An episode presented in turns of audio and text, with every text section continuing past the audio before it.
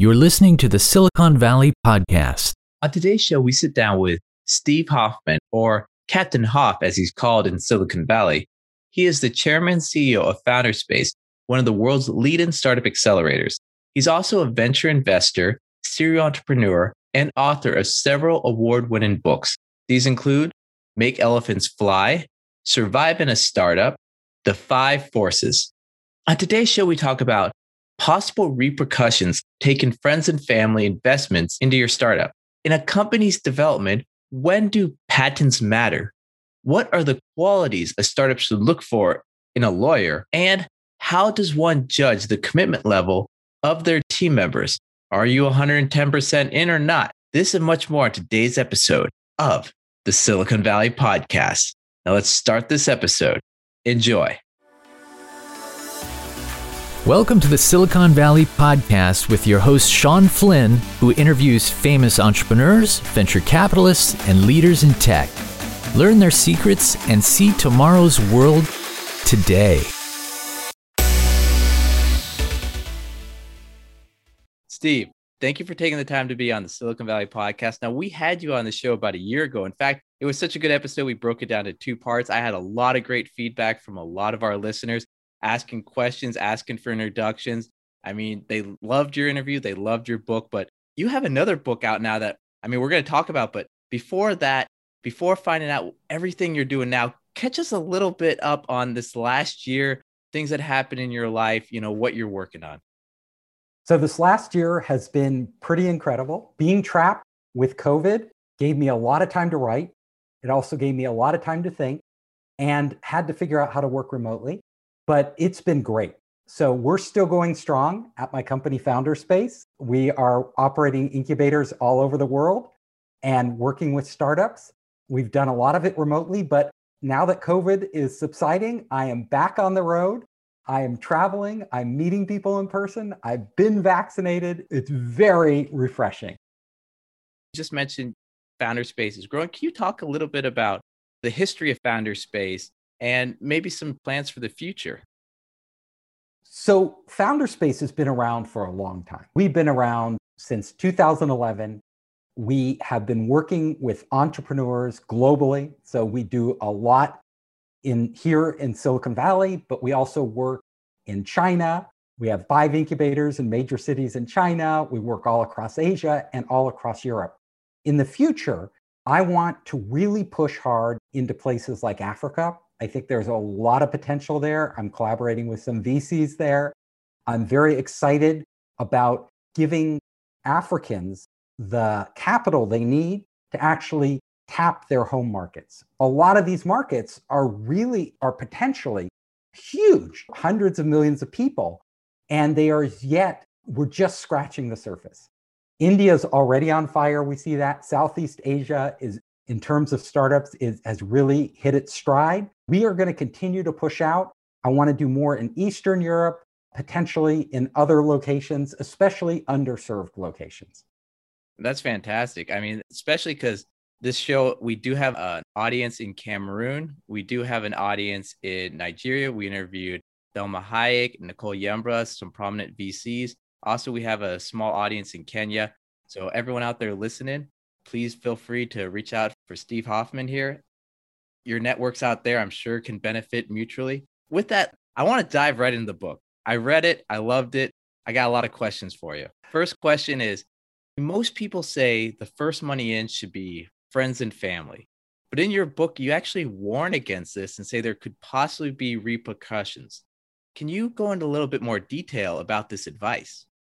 So, when I wrote Surviving a Startup, I wrote it from my personal experience. I have done three venture funded startups, two bootstrap startups, and I have mentored and coached hundreds of entrepreneurs in their companies. So I see what happens. And yes, friends and family money is often the way you start. And I don't say don't take friends and family money, but I tell entrepreneurs be careful. Think twice before you take the money of friends and family. Because the question is do you want them to remain your friends and family? People are always uh, really happy to invest. They read the same articles you read, They think you're going to be the next Google, the next Facebook, the next Twitter, the next unicorn of some type.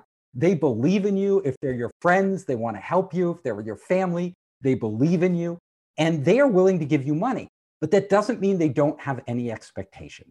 In the end, if you lose their money, things change. You know, Uncle Joe can be a really great guy until you lose Uncle Joe's life savings or even several thousand dollars from Uncle Joe. That can completely change the relationship. Now, they don't understand how hard it is to do a startup. This is why I wrote the book, Surviving a Startup. If you are an entrepreneur, you know how crazy it is.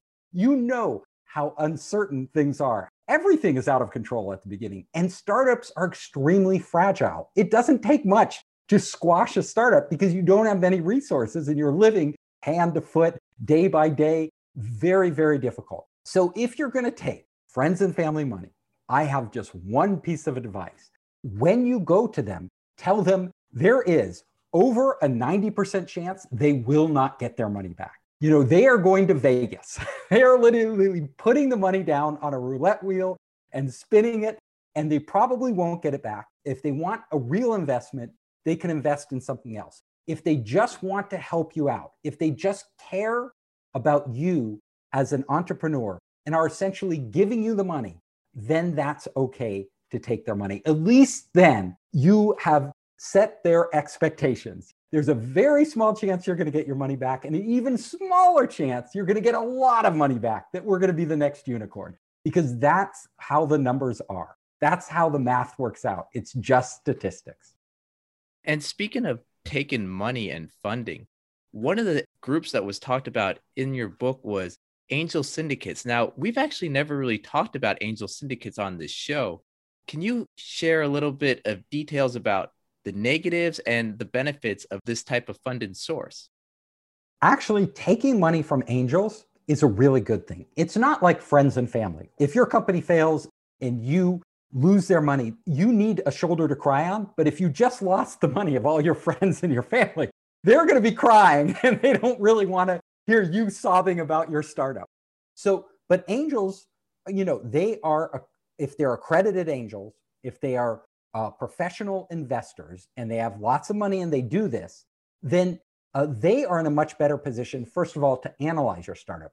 And secondly, they're in a much better position to help you because they tend to be very experienced. How did they earn their money in the first place? They tend to have networks, the really good angels, the super angels, they have vast networks. They can make an enormous difference.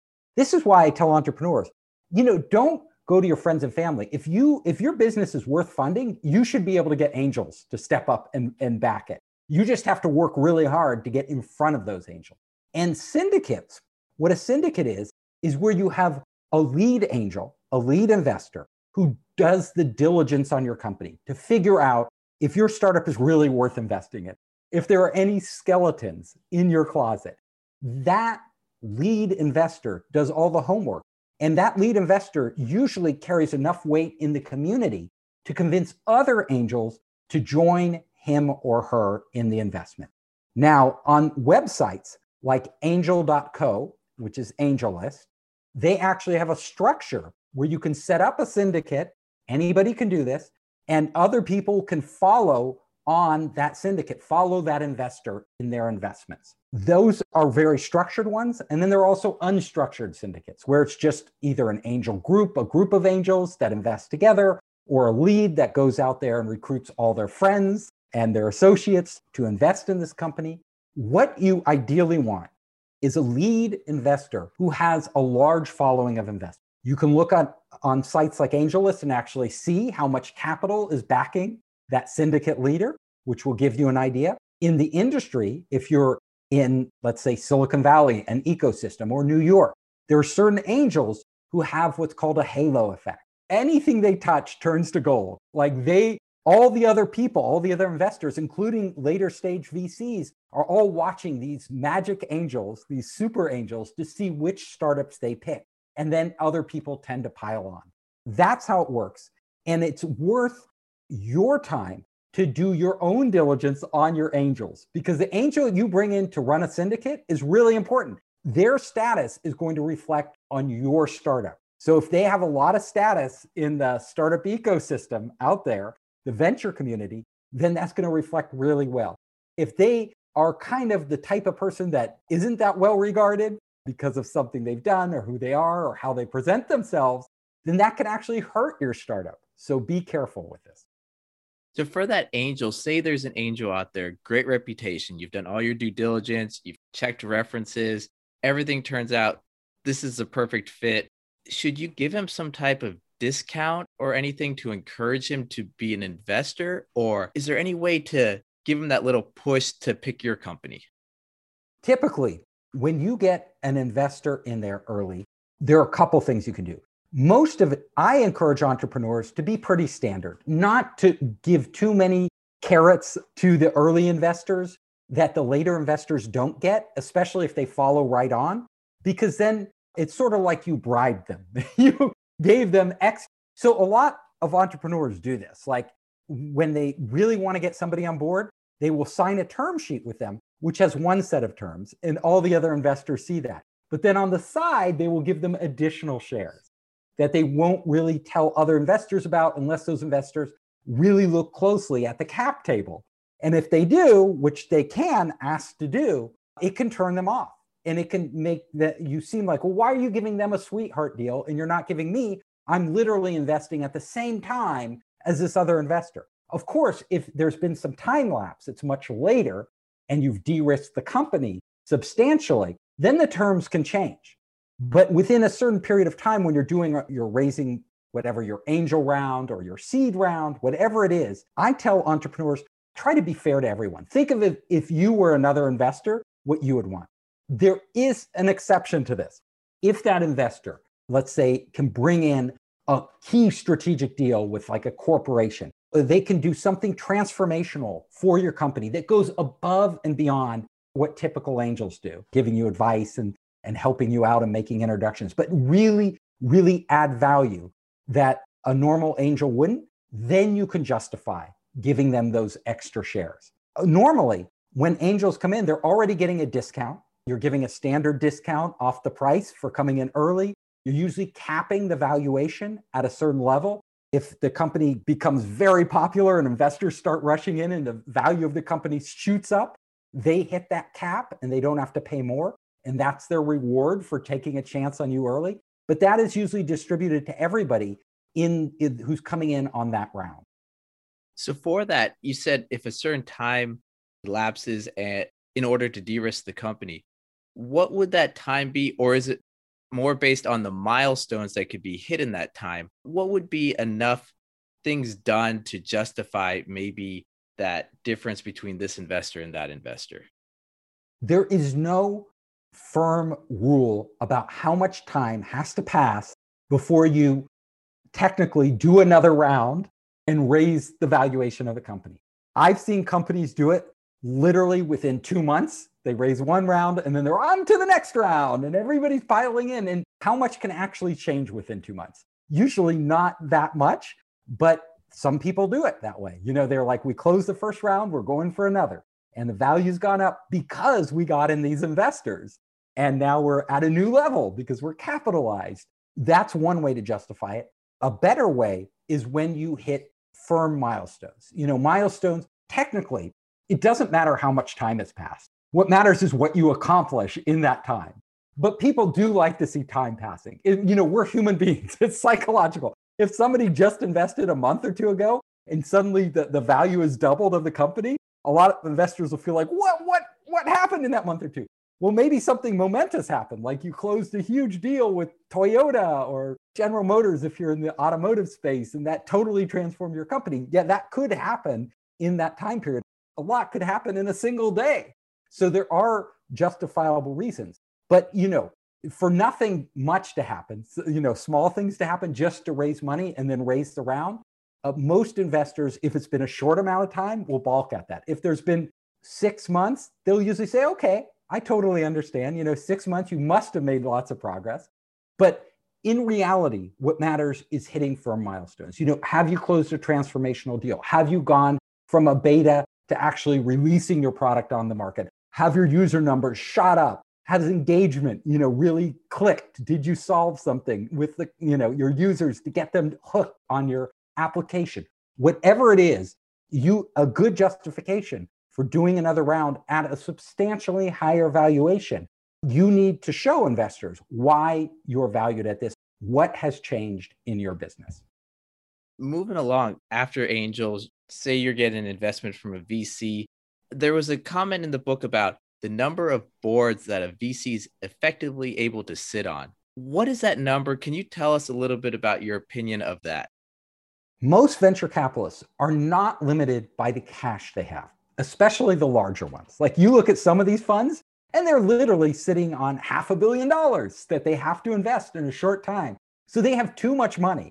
But what they don't have is time, right? Time to actually analyze these startups, due diligence, really understand the founding team, where they're headed, the vision, and then also to sit on their boards because the more startups they invest in, the more boards they are required to sit on. And think about your own time, how busy you are, how many, how much time, you know, each of these board meetings it takes at least half a day. You know, it ends up sucking up at least half a day for you to sit on it. And that's not including stuff you do for the company, introductions you make, meetings with the CEO, actually trying to be more than just going to the board meeting and showing up and showing your face and you know voting up or down on certain things. Really responsible investors uh, want to balance those out. So they value their time the most. And that's the reason when they don't invest in like hundreds of startups. Now you will look at angel investors like Ron Conway is a great example. He's a prolific investor puts money in lots of companies, but he doesn't sit on the board of all those companies. He just puts money in and lets them go. And that's fine. You can do that. But when you take a board seat, you're taking on responsibility. You actually are legally responsible for the decisions the company makes.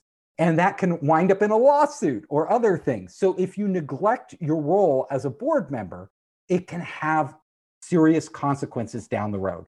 Also, you know, if you're a board member and you spread yourself too thin, you're not going to be able to add much more value, right? You should be getting somebody else from your venture firm or whatever to sit on that board because you're literally going to be so unfocused, right? It's horrible. I've been in these meetings where board members are on their phone most of the time, right? Talking, you know, and they're supposed to be in the board meeting actually listening to what happens and they're just, you know, they're they're zoning out because they're too busy or they're not being respectful. That is not a good thing. So when you talk to investors, they are looking at you is, you know, I can only sit on so many boards. And you can imagine, you know, every how many board meetings, some board meetings happen. I've had them with startups every single month. Some happen every mo- other month. Some happen once a quarter. But let's say it's even once a quarter. You know, that's still four board meetings a year that you're committing to per startup that you sit on a board. You can run the numbers and see how much time you would have to do all that and all the other work that investors serious investors need to do. A lot of investors will say, you know, I only want to be sitting on a dozen boards at a time. Like that's my limit. Others will have a higher limit, some will have a lower limit. But it depends on the person, who they are, how much bandwidth they have. How some people are super energetic, they work day and night, so they somehow find time. They're the Elon Musks out there where they could start a half a dozen companies at once. Other people are more normal, like they want to have a family life and they, they don't want to like constantly be working there every breathing minute of their life. So they will reduce the number of board seats. So when you go to investor, be aware of this. They are going to be they're going to be very the bigger investors of the bigger funds will be because they are required to be on the boards. That's part of the duty of them being the lead investor, the lead partner in the fund, that they are going to be very cautious about how many companies they invest in, which means they want bigger deals they want to put their money to work. So they want to put a lot more money in fewer companies so that they can sit on fewer boards. With all these investments, with all this obligations and, possible legal actions, I mean, lawyers are involved in so many steps, actually, pretty much every step in a company's progression, lifespan, however you'd call it. What are some of the qualities a startup should look for in a lawyer? When you go out to a lawyer, you have different options. So there are different types of lawyers out there.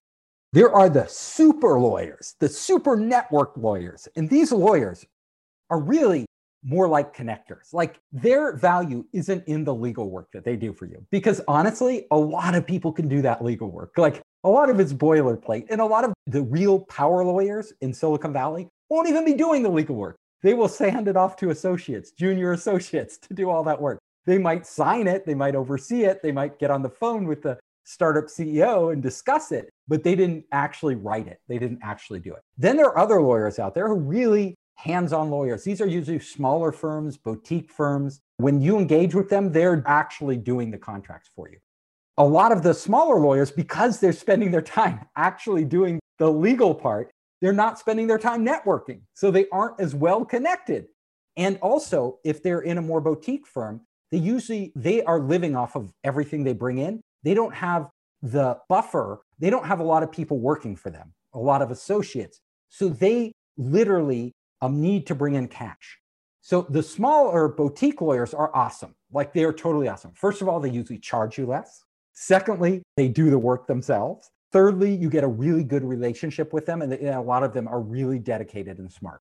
So, but you have to pay them up front, and that's that's a problem for a lot of startup founders because legal fees are like they're brutal. they are brutal, and the better lawyers you get, the more brutal they get. You know, do you want to pay a thousand dollars an hour? You know, is that can you afford that as a startup? Some of the big firms, the real movers in Silicon Valley, the top law firms, they will defer the legal fees. They will basically tell you if they, you will pitch them in the same way that you would pitch a venture capitalist. You'll go into them, you'll run your whole dog and pony show, give them the pitch, and then you will have to sell them. And if they believe after that pitch, oh, this company's going to get funded, these people are going places, they have something, then they will often come to you and say, look, we, especially if you ask, we will defer the legal fees, meaning we won't charge you any legal fees until we close the next round, usually the Series A. They do this before you have money. You're an, a small startup in an early stage, and they say, we'll, we'll take the risk on you. You know, if your company fails and you don't get funded, then it's our loss, you know. But when you get funded, you have to use us.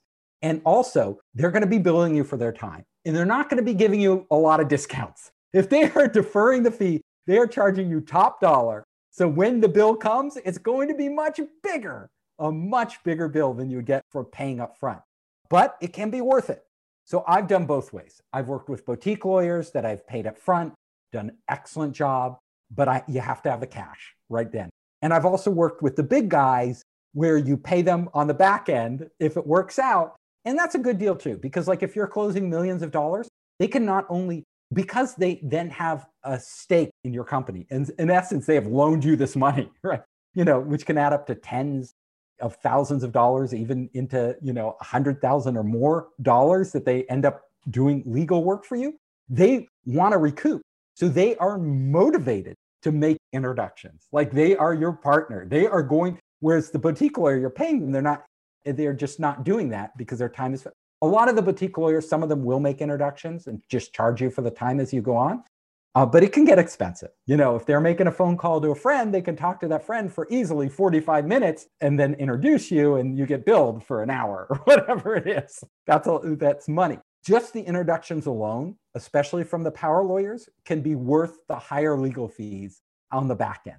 Because at, in the essence, in the end, they can probably get you a higher valuation, more capital, and close around quicker. That's really good for you. So you have to weigh those things. And a lot depends on your personality, your cash reserves, and the level of your company. Can you sell your company to these power lawyers? Can you convince them it's worth investing their time? That's kind of funny. The more you owe them, the more they'll help you out. Think about it. If somebody owed you a lot of money and they had to get funded to pay you, you're you're gonna go. You're gonna, you're gonna give them that extra effort. So so a lot of this money though, it, especially for a lot of the tech companies, is going towards patents. In, in a company's development, when do patents really matter? There's a lot of people will argue a lot about patents. So the fact is, that most of the patents that get filed in the USPTO, most of them aren't worth the paper they're printed on, or they're not even printed on paper digital these days, but they're not even worth that. They're not even worth those electrons because a lot of the patents, patent office can't keep up. Let's face it. These patent lawyers in the government, they just get swamped. And a lot of the patents that are filed are provisional patents, which mean that you uh, they're not filing a full patent. The startup's often just filing the right to file a patent later. And literally, you could put garbage in a provisional patent and get it approved. Like They don't even look at them. All it is is a timestamp, a reference, and then they come back to that when the full patent is written by a patent lawyer. If you get a patent lawyer and you can spend money on this, it can cost, talk about a lot of money. Like it can cost literally more than the development of your software at an early stage. You know, you can do that. And I filed a lot of these patents. I had patent lawyers. I've seen the bills, and I work with startups that do. My advice to startups is there's two reasons to file patent. Number one, file a patent if you have really deep technology, technology that has been researched for a long time. Maybe you have people on your teams that come from backgrounds where they've really uncovered something that is extremely valuable to your industry. A lot of times, these patents are in the hard sciences, things like that that will have repercussions for years across that industry. Definitely file those patents. Those are worth the money. But if you're a software company, when Facebook started, they had no patents. When Twitter started, they had no patents. When Uber started, they had no patents. Did it make any difference? Honestly, no. Those businesses were going to either work or they were not going to work. And the patents weren't going to make any difference, right? You could spend a huge amount of time filing patents and then find out your business model just doesn't work. Like and you literally you spent a fortune. You spent you know 100k on these patents and you could have put that into your product. It takes a huge amount of time a lot of money for an early stage startup. And will it even make a difference? A lot of times the answer is no. Because honestly once you start getting money from venture the hardest thing is to find a product market fit. That's what you should be focused on. Only i say for most software companies you know 90% or more only after you find the product market fit and you raise your first like uh, institutional round of venture funding in the millions of dollars at that point start thinking about patents. You know then you can have money in the bank you can hire real patent lawyers. Then you've already proven your company has legs and the patents start to mean something. When facebook went public they the first thing they did with their money they bought a lot of patents. So they just went out there and bought patents. People can buy patents and patents will not make your business they will not kill your business what makes your business is making money. Like focus on making money first. Like if you make a lot of money, you can go out and buy patents. You can pay for patents. All that stuff comes into place. But if you aren't making money, all the patents in the world, they won't save you. Like usually you go bankrupt and whoever you owed money to will get those patents. So I've seen that happen where they just take all your patents and you're like, I worked so hard, but your business didn't work. So it doesn't matter. I love that advice because so many times all, all I hear is growth, growth, growth. But you need that revenue, you need that actual sales, that profit to be that functional business later on. Question right there when things get tough. In your book, one quote that really stood out to me if you want to win, you cannot give up when it hurts. That's when everyone else stops. You should run faster. Can you share a time when you ran faster? At every point in every single startup I did, there was a point where I just wanted to collapse. Like, you know, when you're running that marathon when you you know there's a point where you're just like oh i can't take another step. And you have to you know when you're out there if you're an athlete you have to push beyond that moment. You have to just push you know yes you could collapse right there or you can just push yourself harder. Then the pain does go away. The actual pain you can actually overcome that hump that moment when you just don't think it's possible to take another step i tell startup founders it's you're not running a sprint so don't like go out of the gate crazy and expect, you know, it to be over quickly. You are running a long marathon. Like this is or a triathlon. This is you're going to go through many many hurdles, many ups and downs. And you just have to brace yourself for that because that is the reality of doing a startup. Uh, many startups fail just because people stop trying. In Silicon Valley, we say fail fast, right? But by failing fast, we don't mean giving up. We don't mean you know, when you get a hard punch, you lie down, right? We mean, when we say fail fast, we mean if the strategy you're working on, if the direction you're going is the wrong direction, if you are running the wrong direction, it doesn't matter how fast you run, how hard you try, how long you run. If you're going the wrong direction, you're going the wrong direction. You will never get there, right? You could just keep going forever. So when we say fail fast, we mean all we actually mean is change direction. Yes, you're going to hit roadblocks. You're going to bang your head against walls you are going to get knocked down. But every time you have to get up, reanalyze, I'm going to keep going no matter what. And if I know I'm going the right direction, then I'm going to keep going. I'm going to plow right through this wall. And if I'm not going the uh, right direction, then I'm going to figure out where I should go. I'm going to question and reevaluate everything I do and then start heading in that and going full force. Now, with going for full force, you know, everyone on the team has to be on board. How do you know when someone on your team is giving it 110%? How do you know that they're all in? This is a headache so many founders have, like motivating their team. How do you get your team to really give it everything they've got? Because as one of the founders, as the CEO, you're giving it everything and more. Like you're putting your whole life on the line. A lot of times you've taken money from family and friends, and so those relationships are on the line. This is your life. Now, your team, a lot of them treat it like a day job. They come there and then they go and they sleep at night. How do you get them to give it that extra thing you need to win, right? To really stand out? Because face it, 90% of startups fail. You know, why is your team going to outrun all these other teams? What about it? I will tell you the number one thing you can do. The number one thing you can do is you need to figure out how you can get your team members thinking for themselves. You need to get them to make the decisions. And this is a hard thing. Like the CEOs, you know, you can't force force them to do that. You can't make your team excited just by like being excited. Like, I'm so excited. You should be excited. Or by being brutal, like you don't do this and you're fired. You know, the stick and the carrot, those things only work for a short period of time. Then they go back to the way they were. If you want sustainable engagement from your team, basically, the, I have a rule, and it's really a great rule. It's whenever you engage your employees, your employees, do not tell them what to do. Like it's really easy for you to say, you do this, you do that, get it done. But instead of doing that, try asking them, just go up to your employees for try this for an entire week where you don't tell a single one of the people you manage what to do. You literally just go up to them and you ask them, what should you be doing today? What is our goal? How would you get there? And then you could listen to them and you will start to understand how they're thinking, what problems they have. All of a sudden, they will start to engage because instead of just taking orders from you, they're actually having to come up with these answers you know, when are you going to get this done? Can you do it faster? Like, how would you do it faster? How would I do it faster? I have to think about this. Is there a way to do it faster? My boss just asked me to do this faster. Is there a way to get the quality up? How do I get the quality up? What people do you need? What resources do you need? Continually ask them questions, gather this information, figure out how they're doing, and then look at how they perform. Ask them to commit to things that they might not even think are possible. You know, can you get this by next week? Right? Can you? And if they say no, why can't you? Right? Why can't you? You can do this all by asking questions. Then they start to think about these things.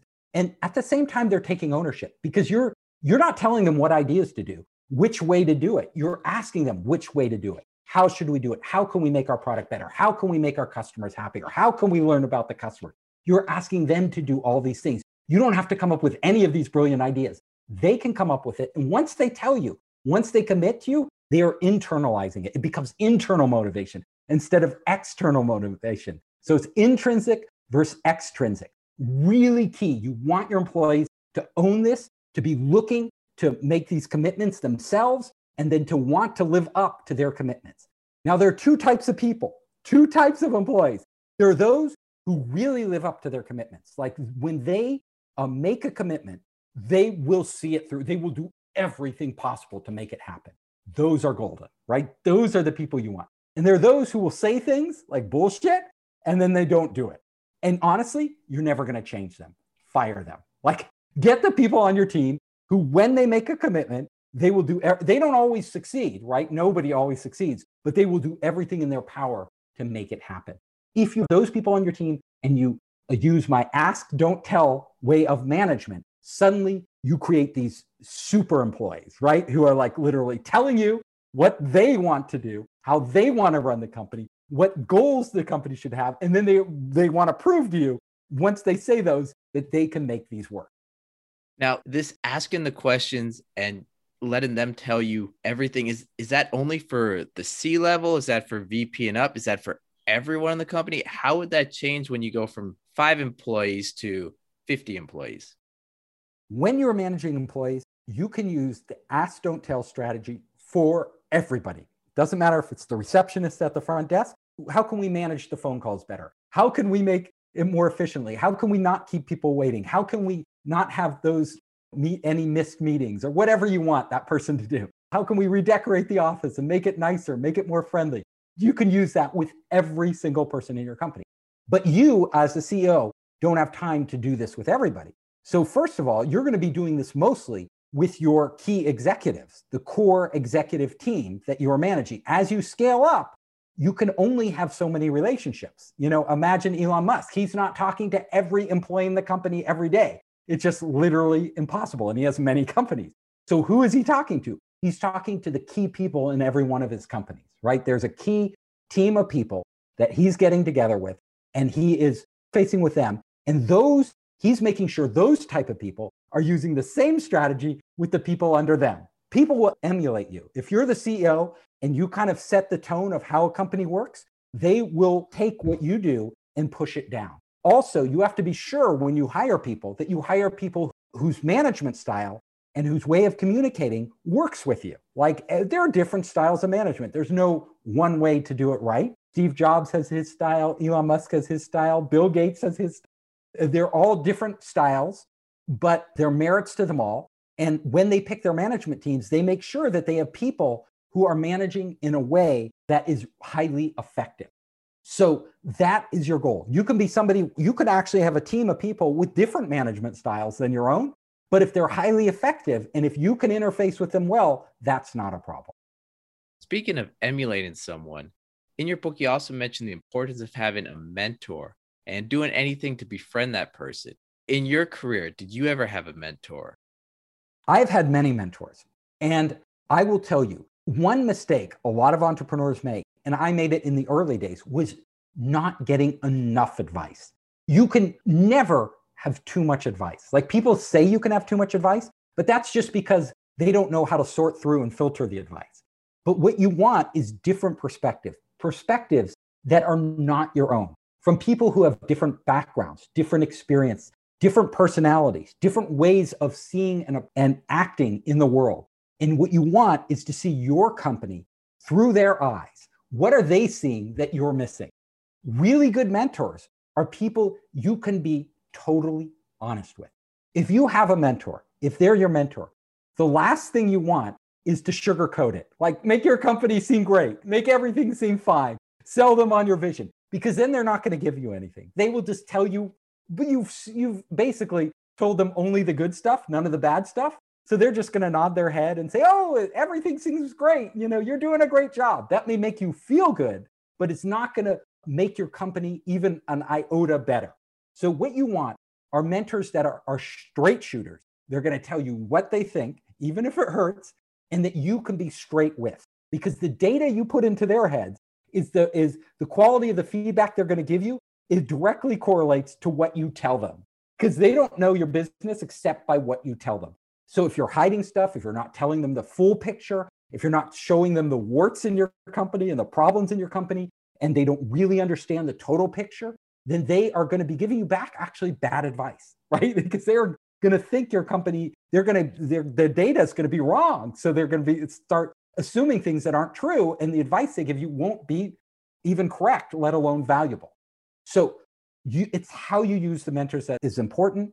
And it's really getting a lot of different mentors that you can have that you can go to. And these mentors can be in different areas. Like you can have a marketing mentor, you can have a sales mentor, you can have an engineering mentor, you can have a management mentor. Different people will have their different backgrounds and strengths. And you don't, I tell entrepreneurs at Founders Space, you know, our accelerator, a lot of times we'll have mentor day where we do speed mentoring. We bring in a bunch of mentors and we have a bunch of startups. And we tell each startup you can spend 15 to 20 minutes with each mentor, talking to them, seeing if there's a connection, if they like your company, and then you can connect with the ones you find really valuable.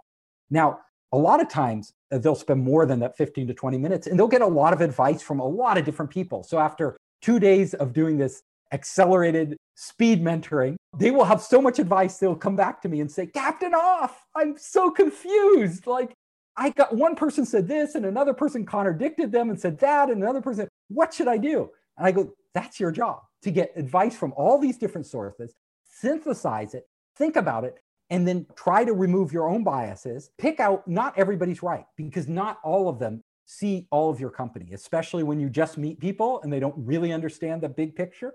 You have to then start to pick. And if you're on the fence, if you can't tell if their advice is good or not, go run it past some other mentors. Take advice you got from one mentor and why they did this, and go to another mentor and ask. Ask a lot of people, get more data points. And the more data points you get, it'll suddenly start to become clear what direction you should go. How about instead of a mentor, hiring a business coach or a CEO coach? What are your thoughts of that? In my mind, being a mentor, being a business coach, a CEO coach are very similar. Right? Great mentors are great coaches. They're great consultants. They have value to give. Now, the difference is that when you mentors usually do it either for free or if they're like on your board of advisors, they're getting some equity in your company but they're really, most of them are really doing it because they're passionate about your startup and they want to help and engage you. When you hire a coach, it's more of a transactional relationship. So you're paying them to actually come in. The good thing and is that when you pay somebody, they they are there. Like they are there for you. Like, you know, mentors are busy. They're doing a hundred other things. They can't give you that much time. You know, if they're doing it for free, especially, you can't ask that much of them you get some advice, you know, here and there from different mentors, which is great. Hopefully you pay them back with in-kind services. You're helping them out, you're making relationships with them, but they're not like somebody like a coach who you actually pay money and you can meet with like every single week. You know, most mentors do not have time to do this. But a coach can literally do that. So they will serve a different function in that they will be there with you through thick and thin, the long run, they will and if you pay them they will put a lot of time into it. You know they might spend a whole several days with you working through a really hard problem that a mentor just wouldn't be able to justify doing that. So that's the difference. Can mentors solve issues? Say for example there's two co-founders both want to be the ceo i've seen this before where they're already pitching investors but they haven't really figured out their roles yet how do they decide who's going to be a good leader, who's going to be a good manager. How do those conversations come about when there's two founders? When I invest in startups, which I do a lot, I try not to invest in startups with co CEOs because this is a nightmare waiting to happen. What is a co? Who makes the buck's got to stop somewhere? Somebody has to make the final decision. If you have people of equal power in an organization, and especially if there's only two of them, not three, who's the tiebreaker? Like, how do you get these decisions made? And you're never going to make everybody happy. At some point, somebody's going to have to make a decision.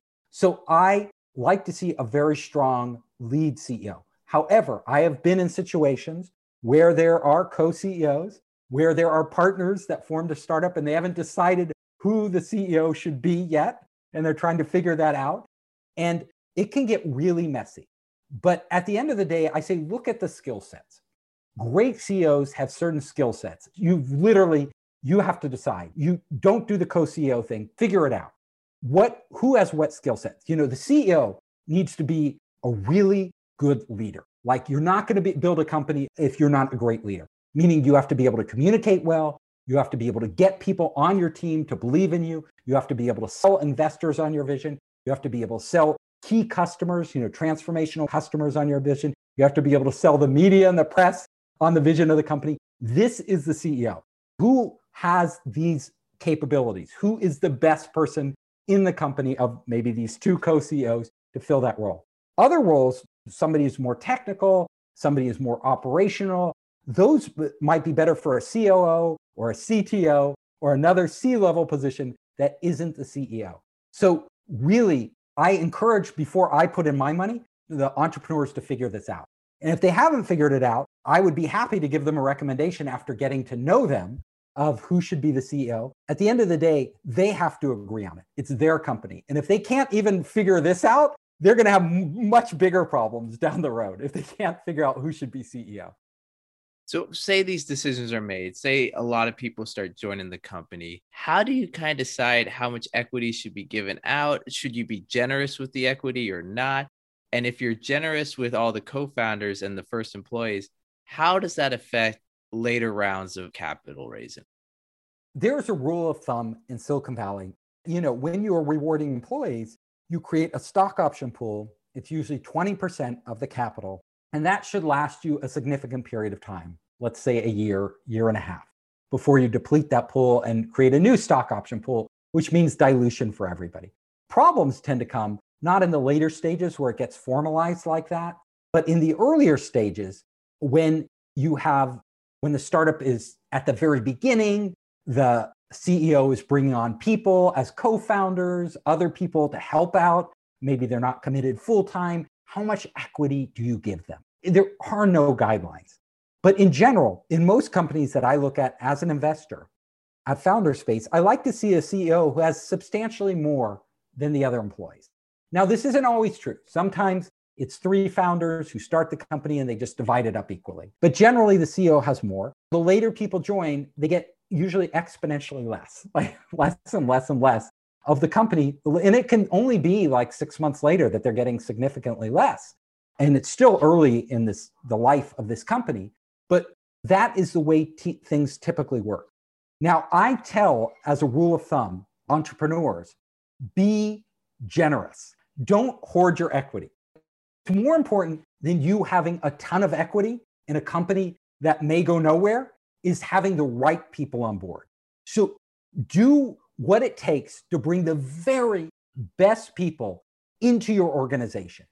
Honestly, at the end of the day, for most of these startups, either you are going to be incredibly wealthy, like it's going to, you're going to be the next big unicorn or decacorn out there, or you're going to have nothing. And that's just like, it's usually binary. Usually you, the startup just, your equity is worth zero or a lot. And the difference bringing the right people on makes is enormous. Having the right team from the beginning can make the difference between having a startup that goes nowhere or a startup that really takes that idea, develops it, runs, and wins the game. And I will tell you, the companies with the best teams, not the best technology, not the best ideas at the beginning, because ideas are pretty fluid, they can change all the time. But the companies with the best teams end up winning. So when you find, I say, go out there with your equity and buy the best team you can. Then your equity will be worth something. So, say a company has a lot of struggles, they've been at it, they've been hustling, they've been working, and an entrepreneur comes to you and goes, Steve, Captain, I think it might be time for me to quit my startup. When do you say, yes, it's time? Or when do you say, no, no, no, no, keep going, run faster? When an entrepreneur comes to me and says, should I quit? Should I quit this startup? I usually tell them, absolutely, absolutely, you should quit. Quit today. Do it. Why would I say this? Because I'm somebody who says, never stop, always keep going, fight to the end. Honestly, with most entrepreneurs, the last thing they want to do is quit. It's their baby. They don't want to quit. So if they're coming to you saying they're thinking of quitting or they're asking you to quit, it means the writing's on the wall. They know this company's going nowhere. It's like Sisyphus pushing a boulder up a hill only to have it roll back down. You know, when startups aren't working, that's what you are. You're just pushing this boulder up a hill and it rolls back down on you. You push it up and it rolls back down. You have no product market fit. You've tried everything, it's not working. So the entrepreneur is usually the last person who will tell you they want to quit. When they come to you, I say, yes, absolutely quit. And by quit, I don't mean stop being an entrepreneur. I don't necessarily even mean fold up that company. What I mean is totally change direction. Like you are going in the wrong direction. Whatever you're doing is not working. You need to quit doing that. Whether it means shutting down the company or you know taking the team and doing a total restart, a pivot, whatever it is, you need to do that and you need to do it today. Because clearly you wouldn't be coming to me with this problem. You wouldn't be thinking of quitting. You wouldn't even cross your mind. In fact, most entrepreneurs, they fail because they stick with an idea too long. They stick with it so long that they literally run out of money, run out of energy, run out of everything like motivation. And then the company just dies. Really good entrepreneurs, when they see it's not working, they're just like, I'm quitting this and I'm starting something else.